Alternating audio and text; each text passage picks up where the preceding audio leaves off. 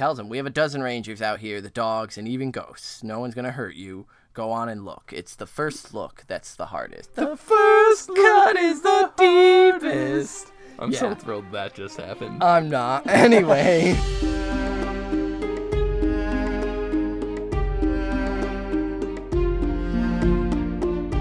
Heyo, hey everybody, and welcome to another episode of Brotherhood Without Mayonnaise, your favorite full spoiler review podcast of George R. R. Martin's A Song of Ice and Fire series, starting with the Game of Thrones. As always, I'm your host Zach, sitting here not at all pleased with my shenanigans is my brother Nate. I hate you so much. You know, I was having a great day. you, I'm still, I'm still having. you still day. can. If you allow that to ruin your day, that's a problem with you and not on me. Stop projecting. Thank you. Anyway, we read Game of Thrones here, and then we talk about it because we like it. Yeah, so if you joined us last episode, thanks for coming back. If you're new, welcome. What up? Hopefully you know the books or else you're getting it ruined. You missed a couple. Ch- you, you missed a couple chapters. You're you you jumped ahead. so you should. jump to you should. But if you want to just listen, whatever. Yeah. Do your thing, man. We're so, good background noise. I see you over there doing the dishes. You're killing it. So last episode we read Sansa, four, I Sansa believe. four. And she wrote a couple letters. She wrote some letters. and those letters were forcing her or requesting that her family Yeah, Sansa is now effectively a prisoner of war. She, her father was accused of treason, obviously, and she is dealing with the repercussions because we found out that she is the one who told the queen of Ned Stark's plan to flee the city with his children. She has completely forgotten about her sister Arya, who Oh, was actually the chapter just before her. So we Yeah. actually know more about her situation than Sansa does, which is nothing that's going to end from Mm. this point on. And so, yeah, Sansa uh, just keeps getting teased with this prospect of marrying Joffrey, marrying the now king. And so she indeed does end up writing some letters to her family, basically asking them to keep the peace, come be- bend the knee, and swear fealty. And when she marries Joffrey, she will be able to barter for Lord Eddard's safety. And so we pick up this episode with, the next- Jon 7. But the next before we child. do get into Jon 7, we had some correspondence recently. Right in. And so we want to say a very happy belated birthday to Julian Julian from France. What up? And Julian wrote us uh, actually on his birthday, and so we were very excited about that. And just mentioned that he had been binge listening to the podcast and still had Arya 4 and Sansa 4 left to enjoy. Which we just, re- you know, recapped. So he's catching up soon. And as a longtime fan of the TV show, he's been watching right along since the beginning of season three. So he got his Red Wedding holy shit moment, spoiler free. hell yeah, man, that's, That's not something a lot of people can say these days. But, however, he was hooked as soon as Jaime pushed Bran out the window. Anyway, he had been enjoying the show season after season, including season six. Season seven left him a bit baffled, but. Uh, and to be honest about season 8, he liked the first two episodes and then was hugely disappointed by the third. He thought the stakes weren't respected, even if the tension in the first half of the episode was awesome. And so, yeah, I, I get a, that. That's a very valid argument. Yeah, argument. no, it, they definitely build it up, and then I was that was one of the things I was most surprised about is how little people died. Yeah, uh, yeah. in that episode, it was you know it was just a few, It was definitely shocking that and so yeah. I can totally see that. And the um, frustrations there. No, definitely makes sense. he did, however, he was uh, okay with Arya proving that she did struggle all those seasons for a big purpose, and he said he didn't expect much from the episodes, but he enjoyed episode four, and then he spoiled himself with the famous Reddit thread. Yeah. and so he loved the ending with the Starks, the big montage, the music. He really enjoyed it, and it'll always leave a bitter taste in his mouth that the two seasons were a bit rushed and sometimes inconsistent. But Game of Thrones definitely is still one of his favorite shows ever. so a couple quick points there. Uh, I'm thrilled that you at least found some justification for Arya there. That's cool. 'cause Yeah. It would suck to, especially such a badass character, to lose. You know the the feels. I, I like for that you take so the you're taking the show as a whole, and But then, yeah, I'm super thrilled that you you did enjoy the end part there. At least that Stark montage that was super uplifting for me. Mm. And so, if you at least found something from it, that's cool. And I, yeah, it's great that you're not letting it destroy your whole vision of the rest of the series. Which, for the most part, as far as I've seen, most fans didn't let it ruin the rest of the show. The parts that they did enjoy, they're just not happy with certain parts of the ends. And so to each their own. But thanks for sharing that part with us. Yeah, That's super so awesome. he goes on and says that the hype around season eight got him listening to lots of podcasts, French ones and some English speaking ones. And so his job allows him to have a lot of time to pass the time with these podcasts. So those got him curious, and he took the challenge after a few days after Game of Thrones season eight ended to buy and read the books. And he bought them in English. Yo, mad respect. Like to buy them in a, a a language that you're you're just you know not it's your second language. Mm-hmm. It just is intimidating for me because I know I I have trouble with foreign languages in general. And so, the the fact that you go on to say that you really enjoyed us, and we do in fact know that we were a bit messy at first, Yeah. and uh, mainly that was just our excitement shining through. We really, this podcast has become both of our baby, and we both really are just excited with each chapter because we talk about it when we finish notes. Uh, oh, we got to shut the fuck up because we're gonna We gotta save we're it gonna, for yeah on we got to air. save it for on air because we're gonna ruin it. We're gonna ruin it. It's such a good chapter, and so w- we really, really, really enjoy the fact that you enjoy listening to us talk about it, and all if the we shit talking and are able to help you in any way in the analytical process or in the vocabulary process, helping to maybe understand some English vocabulary. that's more than we ever could have hoped That's to get from this. the most gratifying So, thing I've ever heard. Thank you for letting us be a part of that. That's just super awesome for us. And you said you you like the inductees thing. You absolutely did spell it right, by the way. And uh, your interactivity is something we look forward to in the future. So I believe you said you're all caught up. Send us some inductees for Danny. And uh, I know yeah, you said you're moving on you to know, Clash pretty soon, But, but, even if you wanted to do a quick perusal, a reminder, by all means, hit us up with chapters you've read, any thoughts you have, or if we there's- will for book one. We'll probably be doing a general wrap up series. If you wanted to send an inductee for the book as a whole, you could do that, or start sending us your Clash of Kings one, and we'll read the thoughts and we'll hold on to them until we record those episodes, and then we'll be glad to throw you on. But 100% have you on for those. So. we absolutely enjoy having anyone listen, especially international, and especially assisting when you you took such a bold challenge to read the book in a different language. So, Julian, so thank, thank you. We are working on a plan to sort out our social media bullshit. so, we hear you loud and clear, my friend. Anyway, happy belated birthday. Thank you for writing in. Valar Morghulis. Valar Morghulis. Anyway, We also got some correspondence from the Silent Sisters, not so Silent Sisters, Yeah. but we'll go over their stuff as we, we reach those things. As yeah, they got some do. stuff to say about And, uh, angsty Jon Snow. Bring up some some of your inductees at the end as we typically do. So, with not a further ounce of ado, Jon seven, and we open with the men of the Night's Watch gathered in the haunted forest. Oh, Thor, Jeremy Rykker is saying as he nudges one of the corpses that they have stumbled upon. The other one was Jafer Flowers. He turns the corpse over with his foot. The dead white face stares up at them with blue, blue eyes. These were Benjamin Stark's men. So my I have a lot of thoughts about these bodies here that I'm going to point out more heavily as we get through the chapter and Yeah. some ex- explanations, but um do you think that they're wights here? already? I see.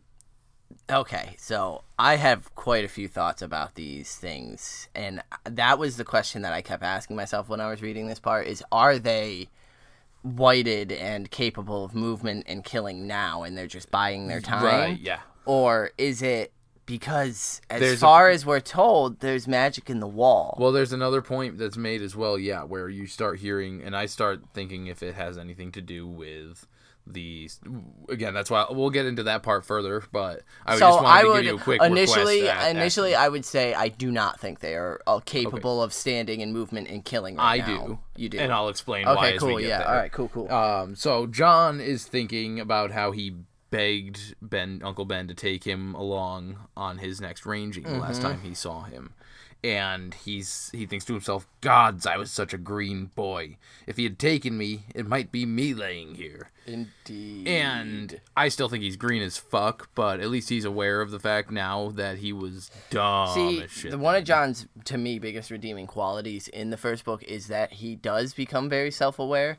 He even when he's acting stupid, he kind of becomes aware of it relatively quickly. Yeah, he yeah. he does have the right of it when he says that bastards have to grow up quicker than the others, and on the wall, you definitely have to grow up quicker. So he he does. So when he, it's not like Sansa for me with Jon, where Jon is can be ignorant, But, but, he, then he turns it back. He, then he be, then like realizes. yeah yeah issues. three four a chapter whatever a couple pages later jon will usually be like yeah that was i was being a bitch like i'm Right, right right. And so yeah Basic, yeah. So Lord Mormont com- climbs down off his horses. well we get that joffrey's wrist was just a ruin of torn flesh splintered bro- bone where ghost had bitten off his hand his right hand the the hand that Ghost tore off was now in a jar of vinegar in Maester Aemon's tower, left to be studied and creepy. His left hand, however, was still attached, and that arm was as black as his cloak. So immediately, I think of cold hands. Yeah. So we also start learning that little, all the wights have the black hands. Yeah, we do. But yeah, I also thought of, they've got of, the blue eyes. of cold hands myself. I thought of be, eh. just because you know that's one of his Cold his- hand, yeah, his the qualities. black cold hands. So yeah, gods have mercy. The old bear mutters as he gets down and Now- hands the reins to Johnny. This is also part of the reason why I think that they are wights at this point. Granted, the black extremities is also something I believe is caused by Frostbite. pooling. Yeah, yeah. Uh, so if you get too damn cold, so it might not necessarily be just, but it's saying that they're already at that point. I mean, it definitely seems to be symptoms of whiteness. Yeah, like Um. So yeah, he he climbs down, hands the reins off to go get a closer. Look. The look. horse is having none of this shit. Yeah. it's nervous as hell. The next thing I think about them, because I think that if they were just corpses, even if they were killed by the wights, the horses aren't going to be freaking out. Well, see, I think I think that's sort of the magic of the wights, and I think intentionally with this because this wight Othor is on a fucking mission, Right. and so I think it's in that to prove like to to what I was saying earlier. I think they aren't wights here because they can't be wights here because wights can't yet pass beyond the wall. So I think it's that once they get brought beyond the wall, he gets animated by whatever force, be it the Night King from the show who raises his arms or whatever force there is. They wait until he's beyond the wall and then they bring him back and he's able to try to attack the Lord Commander. That makes sense. And so I yeah, I, I think it's more just the stink of like the others' magic is on these corpses right now. They're Yeah. they're very close So to turning. my my uh, theory kind of correlates with yours there anyway, and just in a different style. But I still believe that at this point they're wights. But so Jon's trying to just fight to keep this horse from bolting. It didn't like the feel of this place, and and neither did Jon. do- or the dogs, Or the dogs. the regular dogs. dogs. They took off, one of those just took off running away from Chet. yeah. Um, and then he starts thinking about how he had the Winterfell dream again the night before. yeah, yeah. and everything basically as he mentions is the same as before except in the crypts he gets down into the crypts and he's walking down past crypts and then they start opening and the dead Yeah. kings from the past start crawling out of the crypts that's creepy Yeah. He awakes and in the pitch dark, his heart hammering. And even when Ghost jumps up and starts giving him some good boy loves, that doesn't shake his terror. So he dared not go back to sleep, so he climbed the wall and walked till he saw the light of dawn. It was only a dream. I'm a man of the night's watch, not a frightened boy. so what do you think it means I I The think dead it- are walking. The dead are yeah, like the shit's starting to stir here, Johnny boy. You need to figure out your fucking who you are type thing.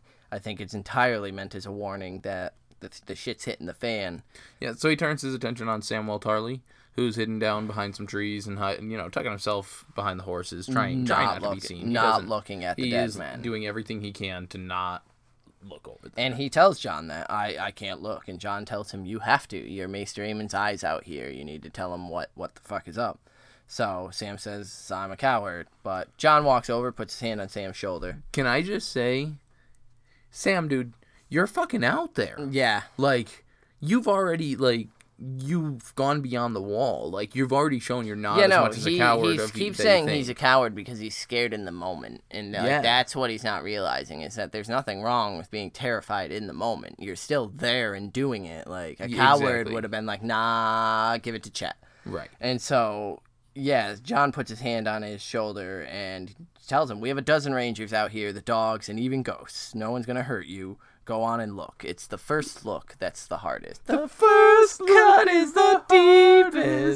I'm so thrilled that just happened. I'm not. Anyway, so Sam nods and slowly turns his head. His eyes widen as he looks. And yeah, I mean, it, it's, I mean, we're, especially you and I, because we've done the job that you currently have and that I used to do with you. But the first time you, you see a normal person sees or looks upon, especially a scene like this. yeah, yeah, no. I think Sam different. is a very like normal what we as readers would basically be doing, Yeah, you know? Like seeing a body holy like, oh, shit, shit, with these crazy blue eyes. Mm-hmm. Yeah, like no fucking way. so Sam is not playing the coward here and it's a little frustrating how down on himself he is, which is an odd sentence for me to ever say cuz I detested Samuel Tarley my first read through. I heart Sam.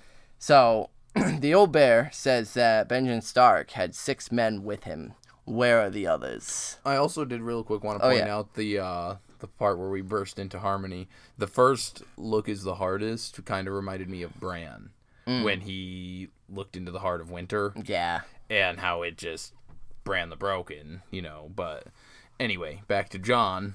Uh, so yeah, it.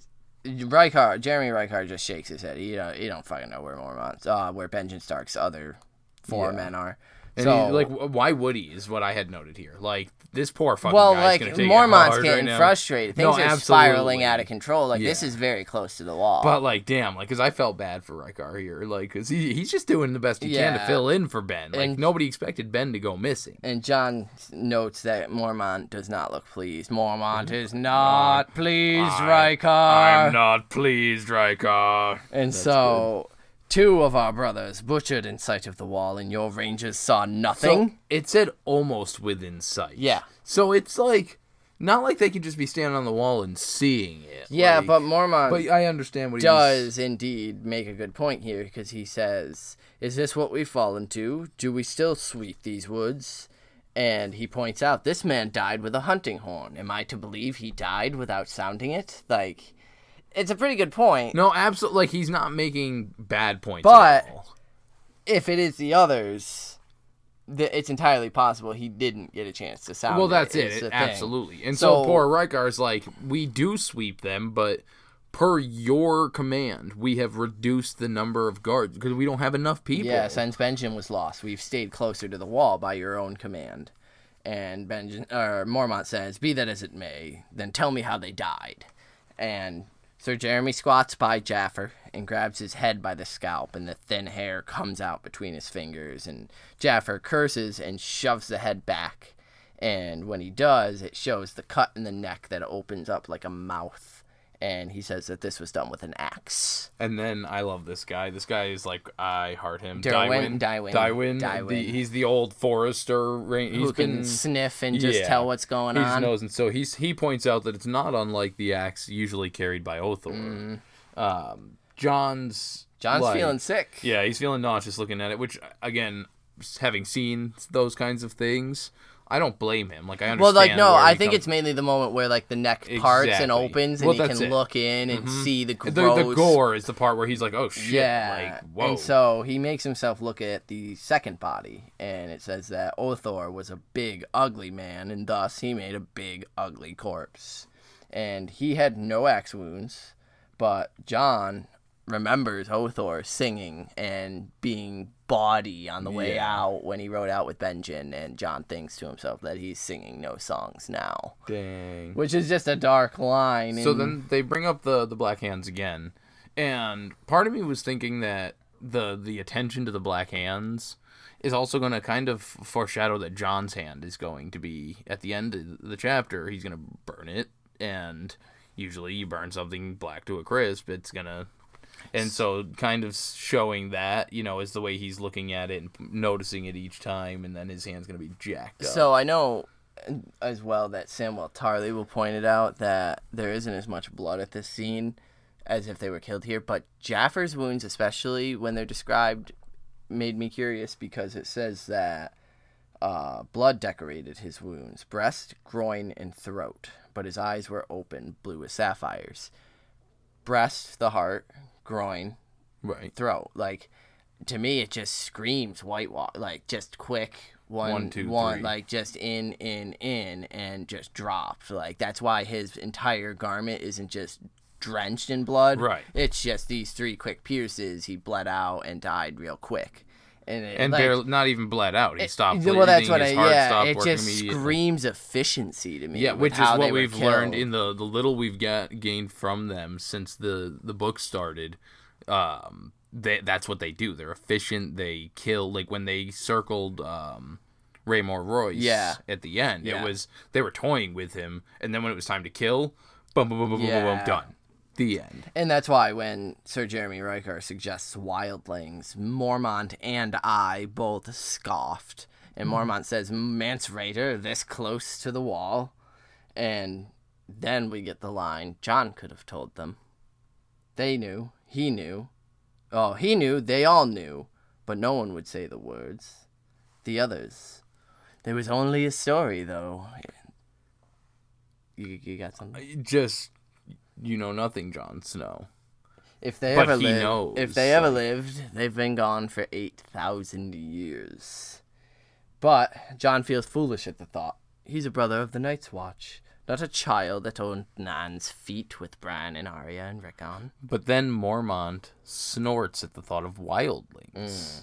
which is, you know, oh shit, the the Lord Commander's Well, thinking. I mean, and again, if the the, the the efficiency of the kills, like wildlings use axes, they Exactly. use crude They're brutal, weapons. yeah, they're they're gonna, gonna hack off, and they wouldn't have left any of the armor. Then, Yeah, so they're gonna utilize what yeah. they can. So it it He says if it were wildlings, Ben Stark would have come back, rallied the troops, gone out and ran them off, killing them. bring like, me and brought me back their heads. like Ben Stark wouldn't have had any issues with wildlings. Ever the realist. unless he were slain as well, is what Sir Jeremy says. I mean, that's a, an entirely valid and point. those words cut Jon deep. See what like that. I actually get a li- like I love Old Bear. I adore Old Bear, but I get frustrated with him here because the, him and Jon both put Benjamin yeah, Stark on, on this such- pedestal like he's fucking Superman flying around north of the wall. Yeah, and, like, he's a good ranger and all, but what gives him Sir this- Jeremy Rykker is right. Like, what if it was wildlings and they got the drop on him in his party? exactly. Like, Benjen could have been slain. It, it, like, I understand he's a good fighter and a good ranger and a Stark, but like, just because he's angry his men were slaughtered doesn't mean he's gonna just immediately shrug off his wounds, come back to Castle Black, and be like, you know, they stabbed me eight times, but like, whatever. I'm Wolverine. I don't give a shit. I regenerate. So I just the the naivety Absolutely. coming out of Mormont there. I sided with Jeremy Rykker in this discussion here. So Jeremy lays it out. He says it's been half a year since Ben left. He's had uh, he It's been wait- half a year Yes, since then. Left. right. Jon has been at the wall for, For- probably around nine months yeah then. exactly So we get a nice time. right right and so he'd wager these were the last survivors of the group attempting to make it back to the wall. The corpses are still fresh, but they haven't been dead more than a day. No. Jon started. Jon Jon like fuck. So all I could think about is that meme with Dwight The from The Office? Where Angela comes walking up and, And he he's just at goes, the oh, bar. "Oh Oh, fuck, fuck, yeah. And that's I was like, that's Jon and Samuel Tarley when he's no. Sir Rykker immediately loses favor with me by saying, I didn't ask for your opinions, boy. And Jon says, Let him speak, sir. And Mormont looks from Jon to Sam and back and says, I'll hear him out if the lad has something to say. I think that he's surprised as well that Yeah, he's like, oh, yeah. oh shit, this kid's gonna He's say got something. something to say if he's if he's that up. scared, like, and so I think it's funny that he has Sam almost has the same pres in a different way, obviously, a same presence as Roose Bolton. Yeah, no, and, he's so quiet that yeah, he forces you to listen. And when people hear him, they're like, "Oh shit!" if he's speaking up, then should listen. it's kind of like when you're in school and the really quiet kid just goes off on someone and everyone's like, "Yo, this kid's fucking getting it." But uh, so Sam, uh, Mormont tells him, "Come closer, boy. We can't see you behind those horses." So Sam steps forward and he says, "It it can't be a day. The blood." And Mormont gets impatient and says, "What of it?" And Chet, because Chet's here with the dogs, says he soils himself at the sight of it. Ha ha ha! ha. And all the Rangers laugh, and it's a grand old time. Chet, I feel you, begrudging. So then he schools the fuck out of them. Sam continues on. Where Ghost tore off the hand, the stump hasn't bled. My father used to make me watch him dress animals, which like fuck Randyll Tarley. Yeah, poor, man. forcing this poor kid, but fresh kills, the blood would flow. Later, it would be clotted, clotted like jelly. And this man, Sam looks sick as he says it. His blood is crusty and dried up. And so Jon immediately sees what Sam means. And He also then points out that he, it's untouched by animals, except by ghosts. I really like because Jon says he can see the man's veins in his wrist, iron worms in pale flesh. His blood is black dust. So like, It's yeah, frozen. yeah, it's fucking frozen solid. And yeah, yeah, this is when Dywen sidles closer and takes a whiff and goes, Well, they're no pansy flowers, but there's no corpse stink. The boy has the right of it. Sam points out that the corpses aren't rotting. There's no maggots, there's no worms. They're in the forest, but they haven't been eaten or chewed. Only ghosts. Jon just basically says that they're untouched, and, and Ghost is different. That's why he's willing to be here. The dogs and the horses won't go anywhere near it. And all the rangers kind of look at each other knowing that Jon and Sam are both telling the truth. And Mormont says, "Yeah, bring the dogs closer," sort of as like, "Let's test this hypothesis here." And Chet tries to, but they're yanking, they're whimpering, they're digging in their feet. So he singles out a bitch, and he's trying to drag a bitch over, and she retreats and finally lunges at him. So Chet drops the leash, and she takes off into the trees, just running full tilt. And so Sam goes on saying that this is all wrong. There's blood on the bodies, but not on the ground or anywhere else. And with those terrible wounds, wouldn't there be blood everywhere? Wouldn't the sa- snow be drenched with the blood? And so this is when Dywen, the old forester, speaks up and says maybe they were killed elsewhere and left here as a warning. Right. And he points out, this is when he pointed Yeah, out Othor didn't have blue eyes. And so this is when Sir Jeremy looks startled and said, neither did Flowers. And he just starts looking over the dead men and it says a silence fell over the wood. And Jon squats down beside Ghost and starts hearing the burn them from the Rangers. Burn the bodies, get fucking burn them. And so Mormont shakes his head. Not yet. I want Maester Aemon to take a good look at them first. He wants the bodies brought to the wall for Aemon to examine, and basically some more commands are easily given and then obeyed. Yeah, they, they wrapped the dead men in cloaks, but when Hake and Dywen tried to tie one to a horse, it went mad, rearing and lashing out with its hooves, biting at Keter as he went to help. No other horse worked any better, so they ended up lashing together a cr- crude slings and carried the corpses on foot. Yeah, so on their way back, Mormont says he wants every single inch of these woods searched for Uncle Ben and his men, dead or alive. Like every under every stump and damn mushroom and rock. Look. And if anyone else is in these goddamn woods, I'll know it. I want to know it Yeah. because I'm tired of this shit, man. I've had enough. And so from that point on, he rode in uh, silence all the way until they got to the wall, to where where they exited the woods and could then see the wall. And It's warm. It's very warm, and the wall is weeping copiously. They called it Spirit Summer, the season giving up its ghosts at last. And after this, the cold would come. They say. They said, a long summer meant a long winter, and this summer had lasted ten. And so, so the spirit summer is a big part of my theory. yeah, Um, I think that because of the spirit summer, the very last hot day, they lose their magic from that. And so they're feeling those effects. They're still wights, but they're not wights because of the spirit summer. And so they're brought into the tower, into the wall.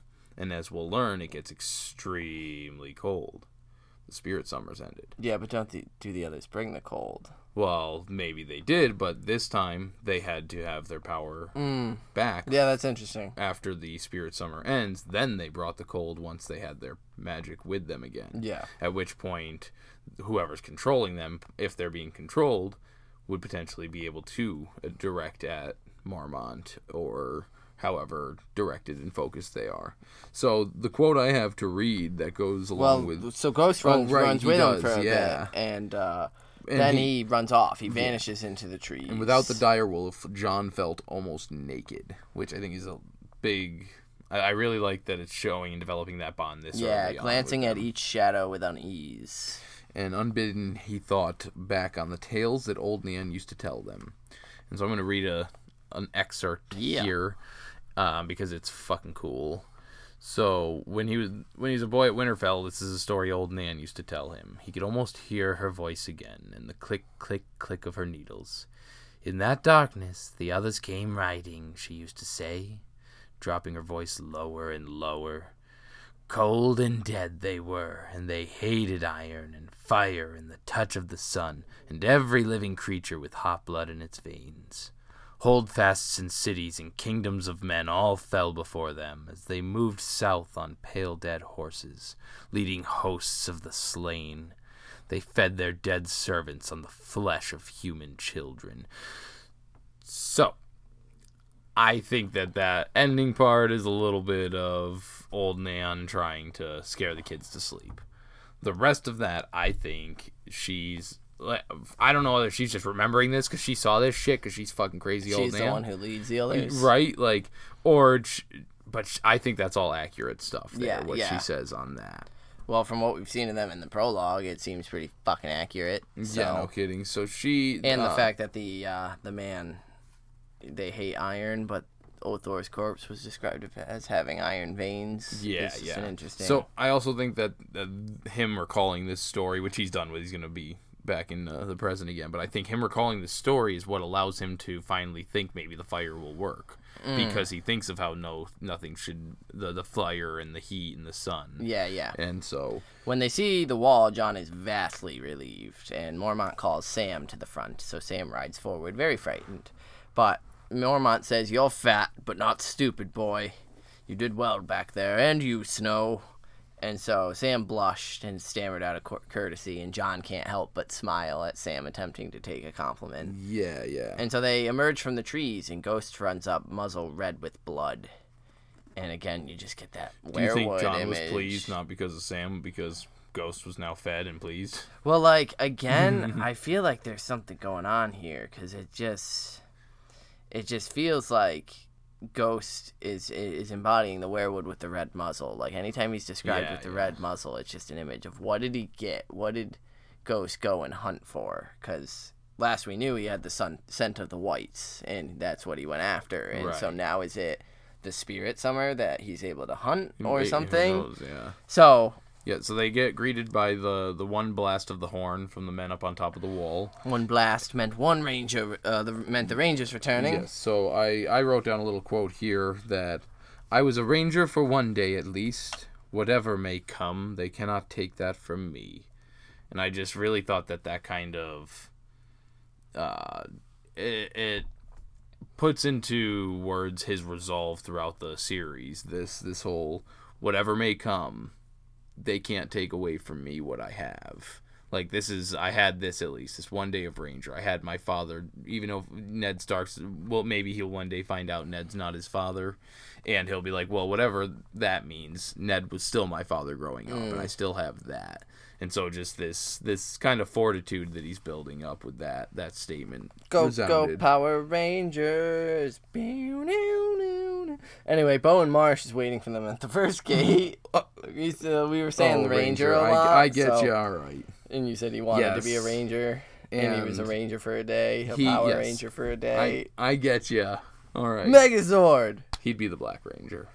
He would with the uh, the Night's Watch, Night's Watch, yeah, yeah. the crow flying down from the wall. So Bowen Marsh is waiting at the first gate of the tunnel for them, and he says, "My lord, there's been a bird. You must come at once." And Mormont says, "What is it, man?" and curiously, Marsh looks at Jon before answering and says, "Maester Aemon has the letter. He awaits you in your solar." So Mormont says to Jon to see to the ho- to see to his horse, and for Sir Jaremy to put the dead men in the storerooms. And so Jon leads the horses back to the stable, aware that people are staring at him. And it, rem- I, I got again uh, Harry Potter vibes, the Chosen One Yeah, type thing, where people are like looking at him, but then when he looks, they're like, oh, I don't know, I wasn't looking. And he sees Sir Alliser Thorne half smiling as he crosses the, the Yeah, he's drilling in the yard. Fuck that cunt, dude. And he stops what he's doing to stare at Jon and Yeah. smile. Now, granted, we do know that he was a Targ supporter. He was not for Baratheon coming into power, and that's why he's at the wall. so he detests So you Ned. can absolutely understand why he has this contempt, but fuck you, Alliser Yeah. Thorne. Fuck you. Donal Noye sta- stood in the door of the armory and says, Gods be with you, Snow. Be strong. And Jon thinks there's something wrong. Jon knows something is wrong, it said. You know nothing, Jon Snow. It said Jon knows something is wrong. So we learned that the dead men were brought to one of the storerooms along the base of the wall, a cold, dark cell chiseled from the ice itself and used to keep meat and grain and beer fresh. So, I think it's interesting. I'm gonna just do some skirting here. That this cell is pointed out because at the very end in a Dance Dragons Full Spoiler Review podcast, Jon Snow will be killed and put, I believe, into one of these cells Yeah. to keep if him not fresh this exact same one. until Melisandre or whatever. I'm Who assuming knows? Melisandre resurrects him. And so I just in this first book we're we're getting the cells where Jon could potentially be put as one of these Yeah, these creatures. creatures. So anyway, Jon saw to Mormont's hor- hor- Jon saw to Mormont's horse first, and then his own, and then he sought out his friends, which I really just think is such a telling sentence that at this such a harsh place, he still seeks out his friends. He wants to go They're find still his friends. friends, Yeah, like- people to, that he can talk to. which is just human and- nature. Everyone wants to have, you know, people who they can go and see for a friendly face. Yeah, and- so there's only Pip in the common room when Yeah. he gets there. Uh, Grenn and Toad were up on the watch, out on a watch, doing Night's Watch things, whatever that is for Grenn and Pip, uh, Toad, because I forget builders and fucking yeah. whatever. But Pip tells him that the king is dead. And Jon is stunned, thinking that Robert had looked hale and healthy enough when he saw him last. And Jon asks how he can know. And Pip answers that one of the guards had overheard Clydas reading the letter to Maester Aemon. I'm sorry, Jon, he says. He was your father's friend, wasn't he? Now, this next few lines show how removed Jon is from everything down in King's Landing because he starts wondering if Joffrey will keep Ned as the hand of the king.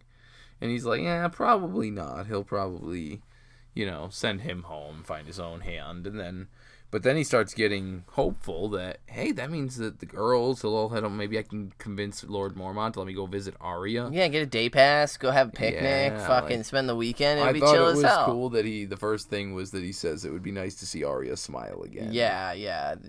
Obviously, we know which sister Jon prefers. Yeah, yeah. and Which sister Um, I but then he also says, and to talk to his father. it's yeah about a certain manner. And I will ask him about my mother. He resolved.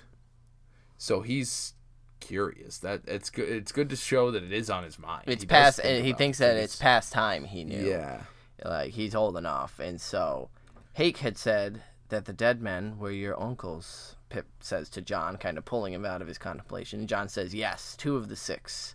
Dead a long time, but the bodies are queer. Sam will tell you, as Jon is just tired of thinking about his uncle's men dead, and it's really bumming him out. So, you know, Jon. Yeah, so Jon pretends that he thinks that Lord Commander Mormont might need his help with something. Mm-hmm. He wants to go talk to Lord Commander and figure out like what's going on with the king and his father and Yeah, so the brothers on guard eyed him solemnly as he approached, and one of them says that the old bear was in his solar and he's asking for you. So Jon nods, thinking, trying to convince himself he wants fire Yeah. or he wants wine.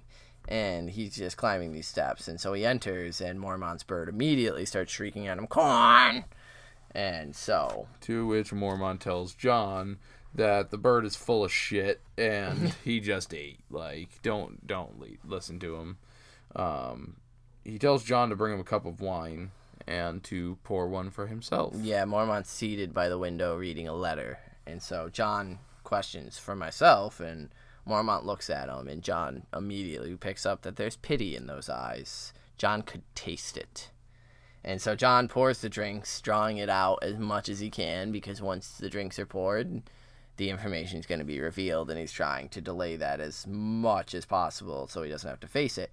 So Mormont tells him, Sit, drink. Yeah, and Jon asks if it's his father, and He remains standing, which I think is yeah, important. it's very important. he I just think. wants to know what the fuck is going on. No, I wrote down Mormont's speech here in a second, or I've noted the to read this out, um, because the bear tells him it's his father and the king, and he touches the letter, and I should turn to that page now that we're at that spot instead, and he says. Your father and the king, I won't lie to you, it's grievous news. I never thought to see another king, not at my age, with Robert half my years and strong as a bull. They say the king loved to hunt. The things we love destroy us every time, lad. Remember that. My son loved that young wife of his. Vain woman. If not for her, he would have never sought, thought to sell those poachers. Jon could scarcely follow what he was saying. My lord, I don't understand. What's happened to my father? Bum bum bum. So Mormont's gonna yell "sit here," which I figure we'll move into. yeah, no, but- but Mormont's getting um, contemplative here. He jumps from subject to subject, so it's not it's not crazy that Jon wouldn't follow because at first Yeah. he's thinking he's ruminating about the fact that Robert's dead and he's got this boy king now on the throne. He never thought he'd see that. And then he brings up the fact that the things we love destroy us Yeah. every time, which is such a telling line for this series. And then he brings up his son Jorah and Yeah, so I put selling- shout out Jorah. yeah, him selling him to the poachers. So he kind of he's reflecting grand scale, and then he's kind of reflecting personally, personally. And so he, yeah, Mormont says, "I told you to sit and drink, and that's a command, Snow." So Jon does and takes a sip of wine, and he tells him, "Lord Eddard has been imprisoned and is charged with treason. But but but my father would never. The- a traitor. The claims are he plotted, plotted with Robert's brothers to deny Joffrey the throne, and." Jon just keeps blabbering, and Mormont So says that's I actually did put that Jon says my father would never do that. Mm. Would he? And so he questions it himself, technically. yeah. Uh, but anyway, continue. Yeah, Mo- Mormont says it's not for us to say, you know, we're not there. But Jon insists it's a lie. Had they all gone mad, Eddard Stark would never Oh. dishonor himself, This is a spot I jumped ahead again. My bad. would he? And then Yeah, because then he thinks of his mother and Ned. that small little voice, man, that just doesn't shut up. yeah, And he fathered how- a bastard. How honorable can you be if Yeah. you father a bastard? He won't even speak of her. And so Jon asks what happened. What'll happen to my father?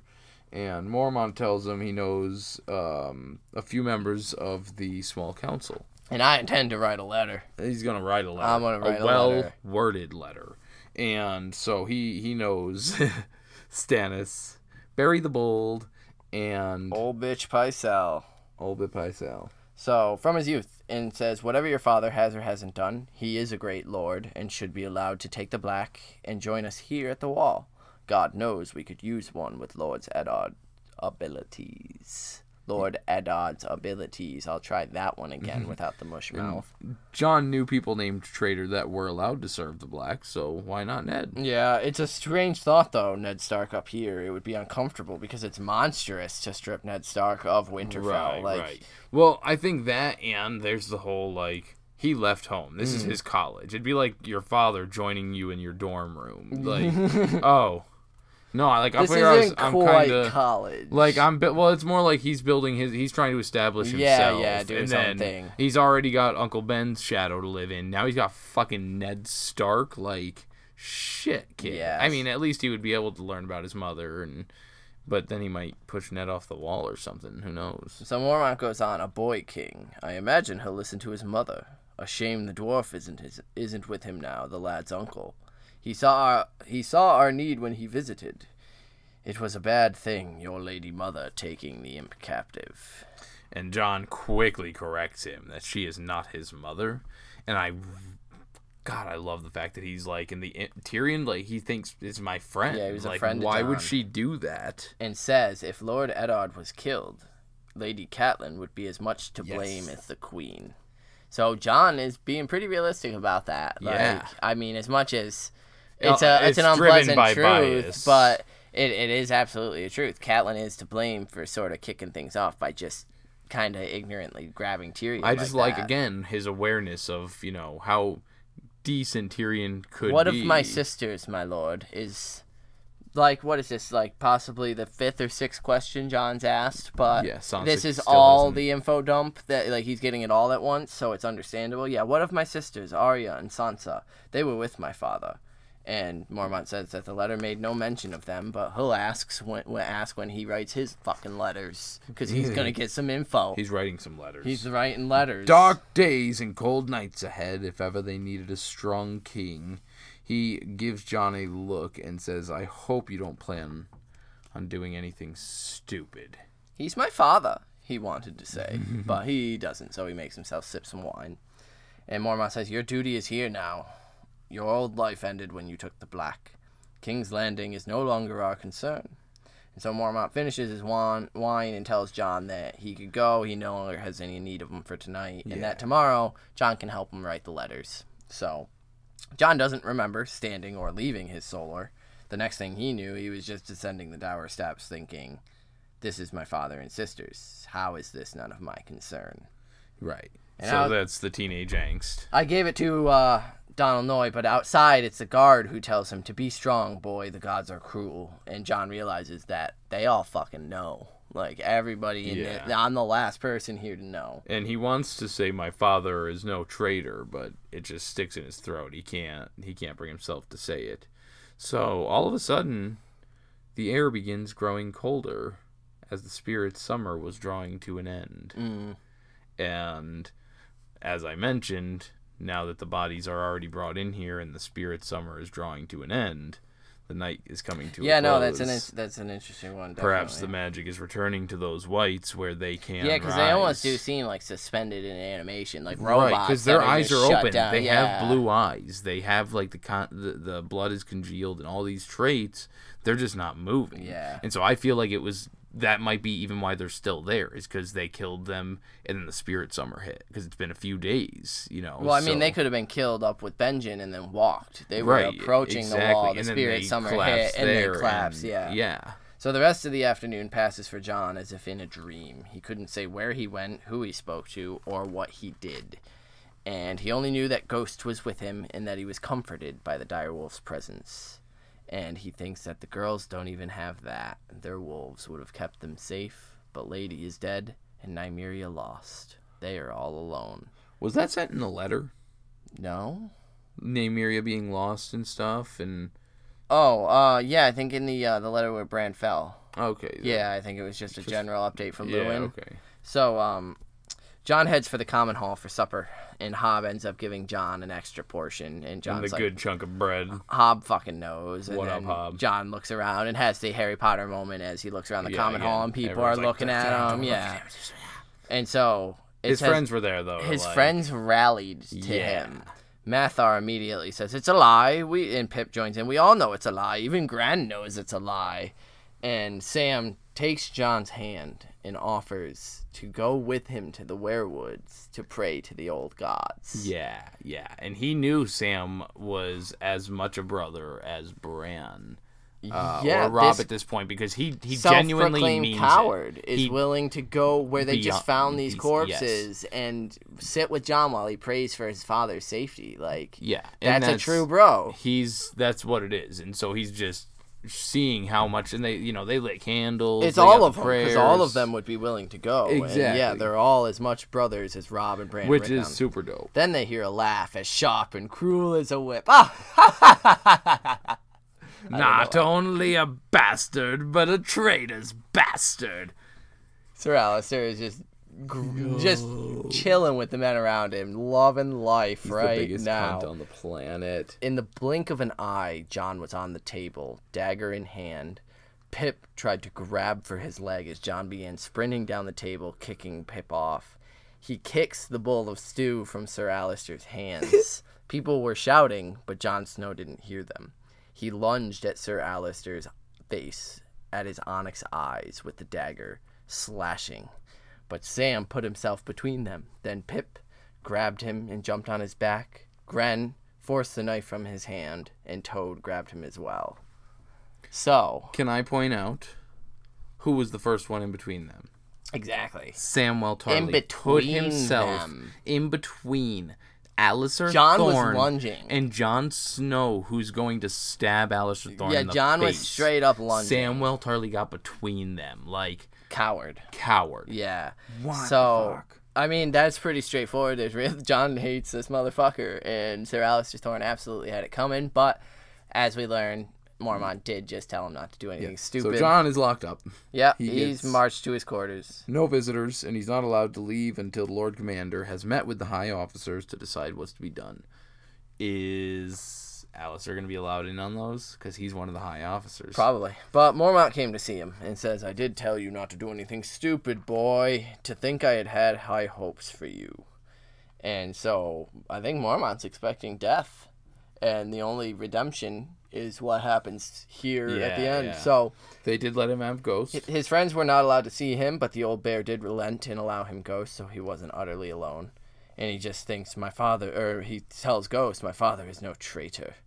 And Ghost just turns and looks at him in silence and slumps against the wall, watching the candle flicker, thinking that I will not sleep tonight in this cold, dark cell. And then he fell asleep. And then he fell asleep. He must have dozed, for when he awoke, his legs were stiff and cramped, and the candle had long burned out. But Ghost was on his hind legs, scrabbling at the door. Which, if you listen to some of our early episodes, you can hear Barrack Dog Darien doing that to us. Yep. And he got treats for it, mm. because he doesn't get punished. So when he got up and asked Ghost what's going on, the dire wolf turned and silently snarled out at like Jon. yeah, like yeah. he's fucking Jon thinks has he gone mad? yeah, He shook. says it's it's me, Ghost, trying to keep his voice from shaking, but Now He's Jon trembling. is shaking violently. and thinks when did it get so cold? When the spirit summer ended and the magic rose, the The wights brought the cold with them. So Ghost backs away from the door, deep gouges where he was raking at it. Yeah. And Jon says, "There's someone out there, isn't there?" And he crouches. Uh, Ghost crouches forward. Uh, Jesus, Ghost, go, you said goat. Ghost crouches. and begins to back up. There he goes. He got it. Hooray. Yay. So Jon opened the door. And when he pulls it open, the creak almost makes him jump. But his guard, he I wonder if the sees- creek sounded like Samwell Tarly saying, No. But the, the uh, the guard that was guarding his door was sprawled bonelessly across the steps. He did. looking up at him, looking up at him, even though he was lying on his stomach. His head had been twisted completely around. I don't, to me, that almost felt like the the over the top cheesy thing from Martin, where it's like facing him, mm. But but his body is faced the other way. They're eating her, and then they're gonna eat me. Anyway, Jon panics.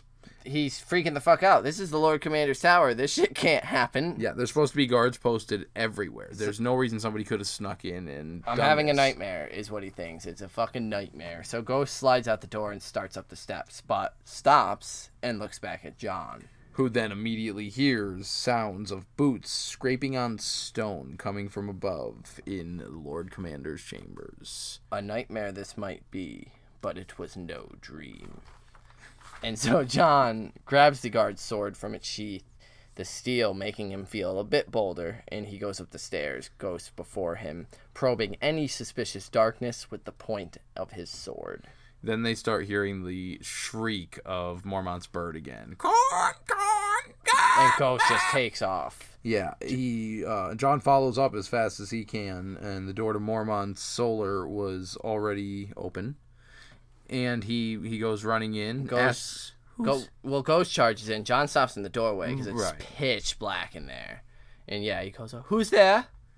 and then he sees in the back a a hooded figure making its way into Mormont's sleeping chamber. A shadow in the shadows. And so, uh, yeah, a man shape in all black, but w- under the hood, its eyes shone with icy blue radiance. And Ghost leapt. Man and Wolf went down together silently, rolling into chairs and tables, knocking shit over. Mormont's bird flying overhead, screaming corn. So, it- before we get too far, did it have a hood? Like, did this thing get dressed? Because I would imagine that Aemon was doing some tests on it. They got there in the afternoon. That's what's. Like did This feels so coordinated. right? This is so a too. targeted attack. Like it got a hood. it and straight up going up. for Mormont. Because even if it didn't, if it did, it was wearing something with a hood, I don't think it would have pulled the hood up. this is this is the Lord Commander's tower, as Jon said. This thing had to go from the cell where they keep the shit in the wall, outside that, across the yard, to the tower, up the steps. Yeah, like what the hell? it was on a mission to kill Mormont, like a hundred percent. And so, go, yeah, they're they're slamming into shit. Jon felt as blind as Maester Yes, Aemon. so he grabs a hold of the curtains and wrenches them open to let the moonlight stream in, light up, and he sees swollen dark fingers closing on the throat of his wolf. Uh, Jon jumps forward, and since Ghost can't break free, he cuts one of the arms uh, off with his the sword he's got. yeah, cuts through and- flesh and bone, yet the sound was wrong somehow. Yeah, and the, there's an immediately a gross smell, and he sees the hand wriggling around on the floor, just Yeah. flopping all over the place. The smell that engulfed him was so queer and cold, he almost gagged. And Ghost pulls free of the other hand and crept away, tongue lolling out of his mouth. The hooded man lifted his pale face, and Jon slashed at it without hesitation, laying him open to the bone, taking half of his nose, Tyrion, opening a gash under those eyes, those eyes, eyes like blue stars burning. And Jon thinks that I know that face, Othor. And, And he, he- reels back, fucking lose it. He's dead. yeah. He's dead. Jon what the fuck? shrieks. I saw it. Yeah. His voice gone shrill. as and then the worst, the worst possible fucking thing, he feels scrabbling at his ankle. Yeah. Looks down, and black fingers are clawing at his calf. Have actually gotten through a little bit of the fabric, and so he uses his sword in revulsion to flick it the fuck off. and it oh, fu- Othor then slams into him, knocking him off his feet, flinging the sword away from him, and right as Jon is getting the chance to scream for help, Ugh. the wight shoves its hand down his fucking throat. Yeah, uh, the, the the wight jammed its corpse, uh, black corpse fingers into Jon's mouth. Jon gags, trying to push it off, but it's way too heavy. The fingers go further, icy cold, choking him. Its face was against his own, filling his world. Frost covered its eyes, sparkling blue. Jon is still trying to break free when suddenly it's gone.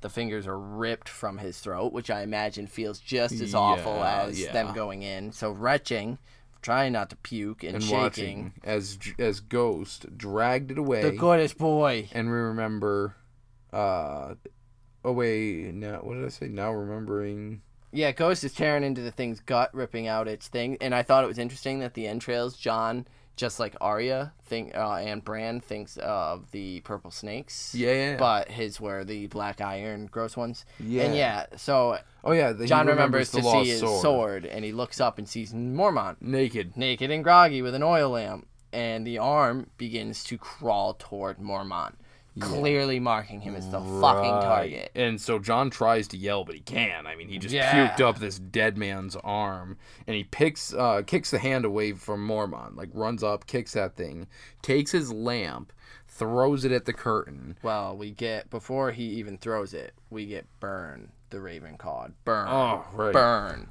Burn.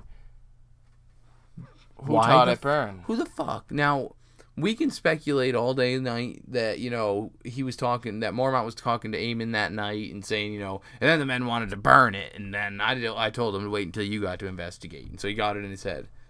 But th- why would he just I- start shrieking it out right now? I right feel now? like we would have been shown the scene where the Right. bird was taught the word. If, Exactly. If, if we weren't meant to question why the fuck it speaks up saying burn right now, Burn. unless someone's warging into it it, essentially. something is telling us to, or Something telling is telling to do it, Jon, to burn. yeah.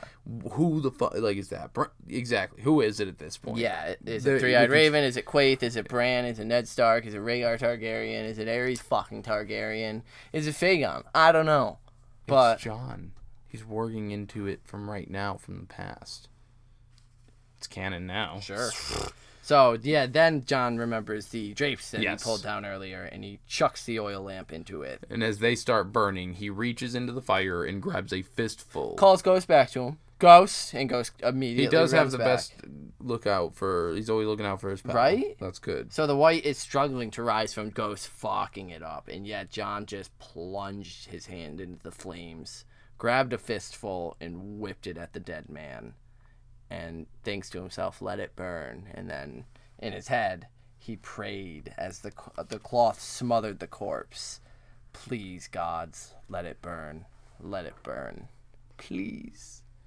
And that's Johnny Snow's chapter. Yeah. So, as we know, that hand injury will cost Jon quite dearly Yeah, throughout the yeah. rest of the series. It's gonna be a lot of pain and a lot of anguish for that kid right there with the, the But hand stuff. he ends up saving his own skin after trying to kill one of the high officers by protecting the Lord Commander. Right. And the quick thinking. I mean, no one fucking knew that fire would actually work, and luck. Apparently, the Raven did, the Crow, but Thank goodness. Jon did not, and so he took a shot and he held his own against a fucking undead being. So, you got an inductee? Um. Yeah. So I, I really, I'm gonna give it to the one I initially stated when we talked about it la- the other the other day. I just want to do an honorable mention for Sir Jaremy Rykker. Yeah. uh, just because he kept it real. But mine goes to Samwell Tarly because the motherfucker's not a coward. As No. much as he's self-proclaimed, once again, it's we made a big discussion about it a few episodes back now, where we said that it's he's a product of his environment. What his his father convinced him that he needs to be this. You aren't this. You're a failure, and it was driven into Well, I mean, so it's much. such a. I mean, that's a. And that's not just him, theme. but that's like about our, our even our world. What are these traits of masculinity of what are men are supposed to be? Yeah. Exactly. And so he he he's been told his whole life and so in order to appease he believes it. But it's not the case. He's a badass kid. Mm-hmm. He. I mean, he's. He's brave in his He's in Samwell Tarly's way. loyal. Just He's like Jon said. Just like Jon said to Maester Aemon, like he's got the things he's good at. So Sam is brave in his little Sam way. Right. Like it's not when it comes to protecting his friends. Yeah. Not when it comes to wanting to be a lord of the realm or and go show shooting off and, and get the babes. Right. And, yeah. that was a So good one. Samwell Tarly's mine. Mine is going to the fucking crow. Because hell yeah. the burn, burn, burn is the most one of the most intriguing parts of that chapter to me is why this thing is calling out a warning. Yeah, it's funny because we had, I mean, almost immediately after finishing the chapter and taking notes, we got in touch with each other and we're like, dude, that nobody said fucking burn. Mm, yeah. Nobody. Um, which brings us into our write-in. Yeah, we had some week. correspondence from the Not So Silent Sisters. Yay, thank you for writing in again, Yeah. as always. And so, uh, jumping right into it, they say it's interesting that George R. R. Martin makes a note of the unnaturally warm weather. Ever since I realized the others can seemingly move among people without being seen, I imagine them in the background during most scenes at the wall or north of it.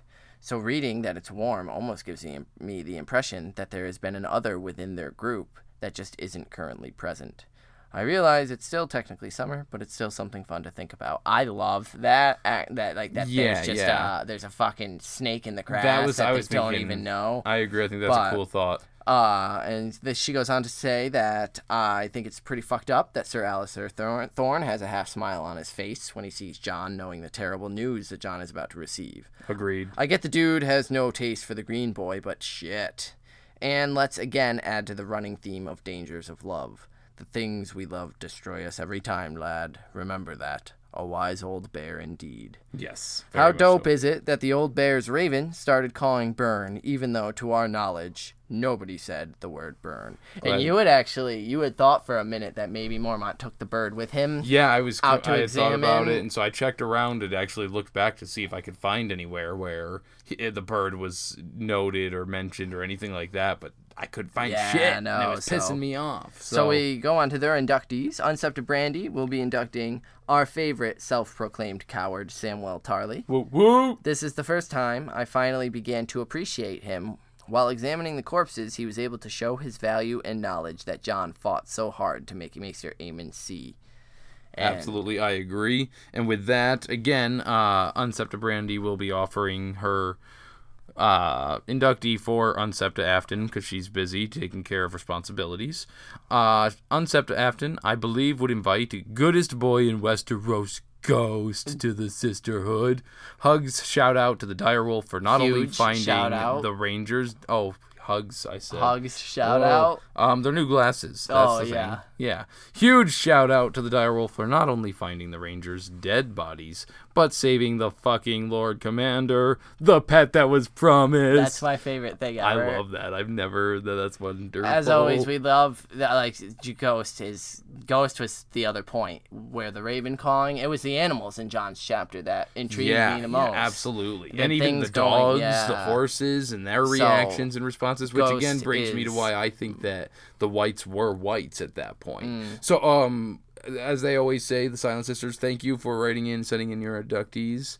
Um, All men must die, but we are not men. word that um but yes the spirit summer the wights i think that they were actually wights just kind of dropped down for the time being re-jumped up in the thing but those are my thoughts Yeah, it was it was a great chapter. I really like that one. I really like all the stuff north of the wall. I like the stuff with Ghost, especially the silent one. if you like that kind of stuff next chapter is bran and holy shit do we get into some stuff there There's gonna be a lot of Yeah, stuff so in it with Bran. This is a bit of a longer episode. I'm expecting Bran to be of similar length, so Yeah. hopefully you're sticking around for it. We appreciate you guys. If you have inductees of your own, write to us. We know that these socials are a little crazy. We're working on them. working we on it. promise you, we are actively aware. Facebook, facebook.com slash brotherhood podcast.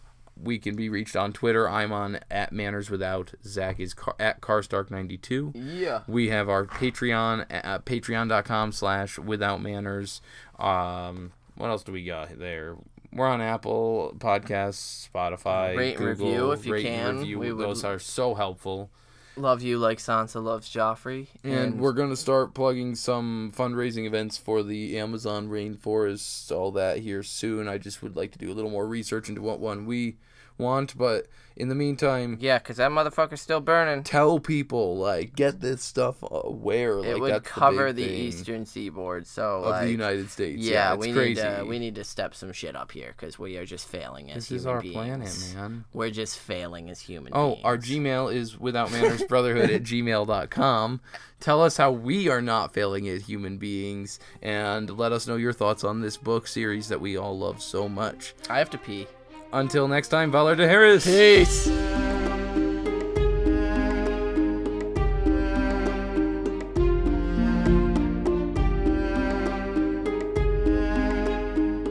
Hey, Zach, Hey, you listening to a podcast right now? I will be.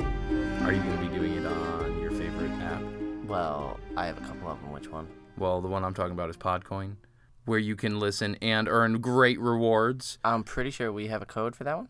We do. If you are a new user of Podcoin, you can type in Brotherhood and get 300 coins to spend on fucking cool stuff. Sweet, like giving to charity or gift cards. Yeah, gift cards to like Dope. Starbucks and Amazon and all sorts of other places. So if you're hearing this, why haven't you already downloaded Podcoin and started listening Brotherhood to us, listen to us there. and earn some coins? Do it. Yeah. Yeah.